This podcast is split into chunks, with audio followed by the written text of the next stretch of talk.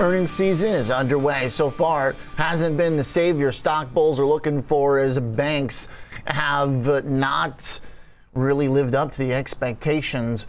But as we look at the yield moving higher and a message of a recovery still the baseline, maybe we should turn to industrials for some optimism. Brett Linzey joins us from Mizuho, Americas executive director and senior research analyst for industrial technology.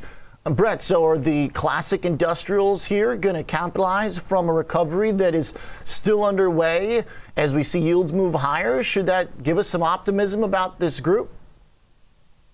Uh, hi, Oliver. Yeah, thanks for having me on. In terms of the industrial group, we do think near-term results are going to be bumpy uh, here in Q4 as well as Q1 as companies look to untangle uh, what's been a very complicated supply chain and labor situation. You know, on the flip side, the demand pulse continues to be very strong backlogs are building, orders have been resoundingly positive, uh, and we do think they, you know, that does provide pretty good revenue visibility as backlogs begin to release uh, through the course of, of 2022. Um, and so, also worth pointing out, ultimately, we do think that these supply chain and labor issues uh, these companies are facing is, is really driving increased spending on productivity enhancing tools, uh, capital investment, which is going to benefit our group.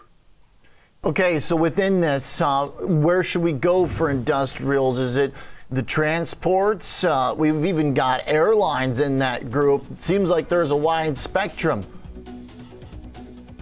Yeah, no, certainly a lot of trepidation near term, but we think there's some interesting buying opportunities uh, over the medium term. So on this pullback, we'd really put uh, you know our stock recommendations into two buckets. We like the later cycle uh, market exposures, aerospace, non-residential construction, uh, you know, there's some different energy exposures as well, um, and stocks that have lagged in 21. So that would be Allegion, Stanley, Honeywell, uh, and we also like to balance that with some quality ideas where we think growth can differentiate organically through secular drivers, uh, but also inorganically through acquisitions. Uh, in that camp, it would be Johnson Controls, Eaton Corporation, Dover Corp, uh, and AMETEK, which are all buy rated.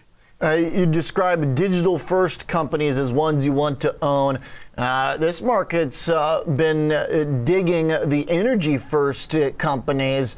Uh, we've been seeing the tech stuff roll over, but within the industrial category, what do you want? Do you want growth or do you want something that's just tied to commodities at this point?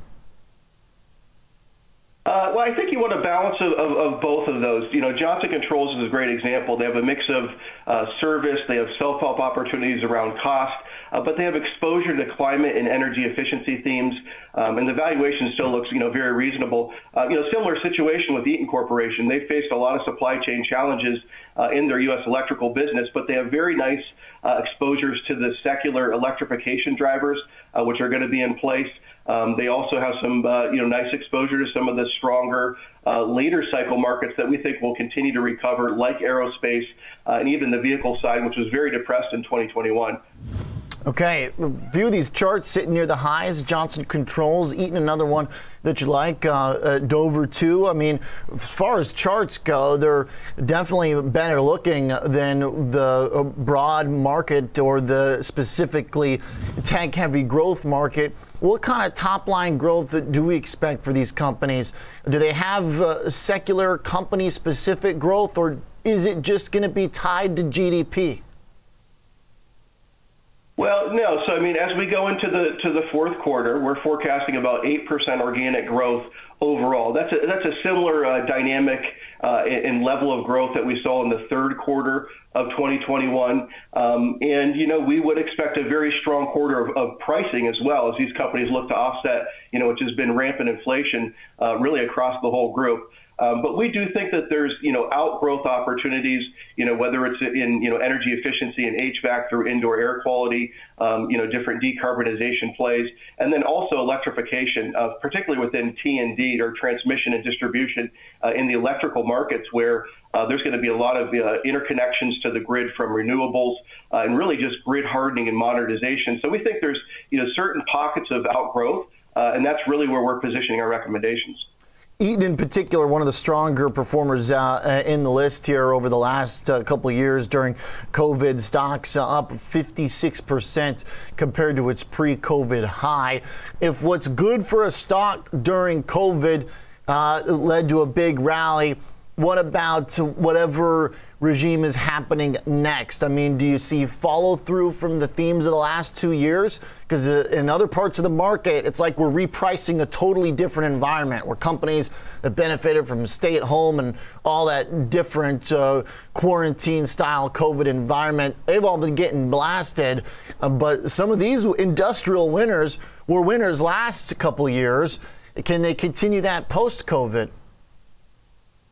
Well, I think overall we continue to position for more mid uh, to later cycle exposure. So really, the, the, you know the markets within the industrial complex um, that really have recovery runway um, that haven't you know haven't seen a big recovery lift. You know, like aerospace, you know, non-residential, you know, non-residential construction. Uh, and Eaton Corp, um, you know, certainly fits that bill. Roughly 90%, you know, of their EBITDA today uh, is generated through you know electrical markets with you know non-res kickers.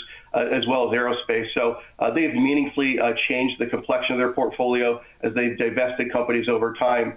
Uh, but yes, I do think we need to be thinking about more later, longer uh, cycle exposures for the industrial group. Are they going to see wage pressures? Are they going to see inflation pressures?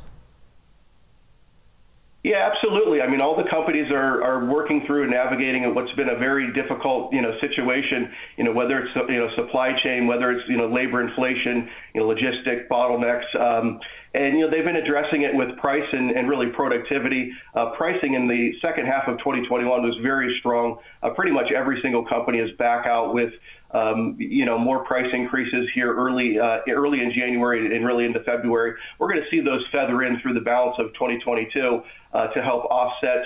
Uh, you know some of the inflationary pressures we've seen. Um, you know, I think that the good news is you know we are seeing some of the raw mat inputs you know come off their highs. Um, pricing will continue to catch up. It always does lag by about two to three quarters. And as we look into the second part of the year, where we're thinking about price and cost in that equation, uh, we do think that the margin profiles will continue to improve as you know volumes continue to recover uh, and pricing catches up. All right, love it. Uh, like the stock picks here, some names that uh, we don't give too much attention to. So appreciate you putting them on, on our radar, Brett. Thanks for being here this morning. You bet. Thanks, Oliver. You got it, Brett Linzey, Executive Director and Senior Research Analyst covering industrials at Mizuho Americas with some picks and some charts that are looking pretty darn solid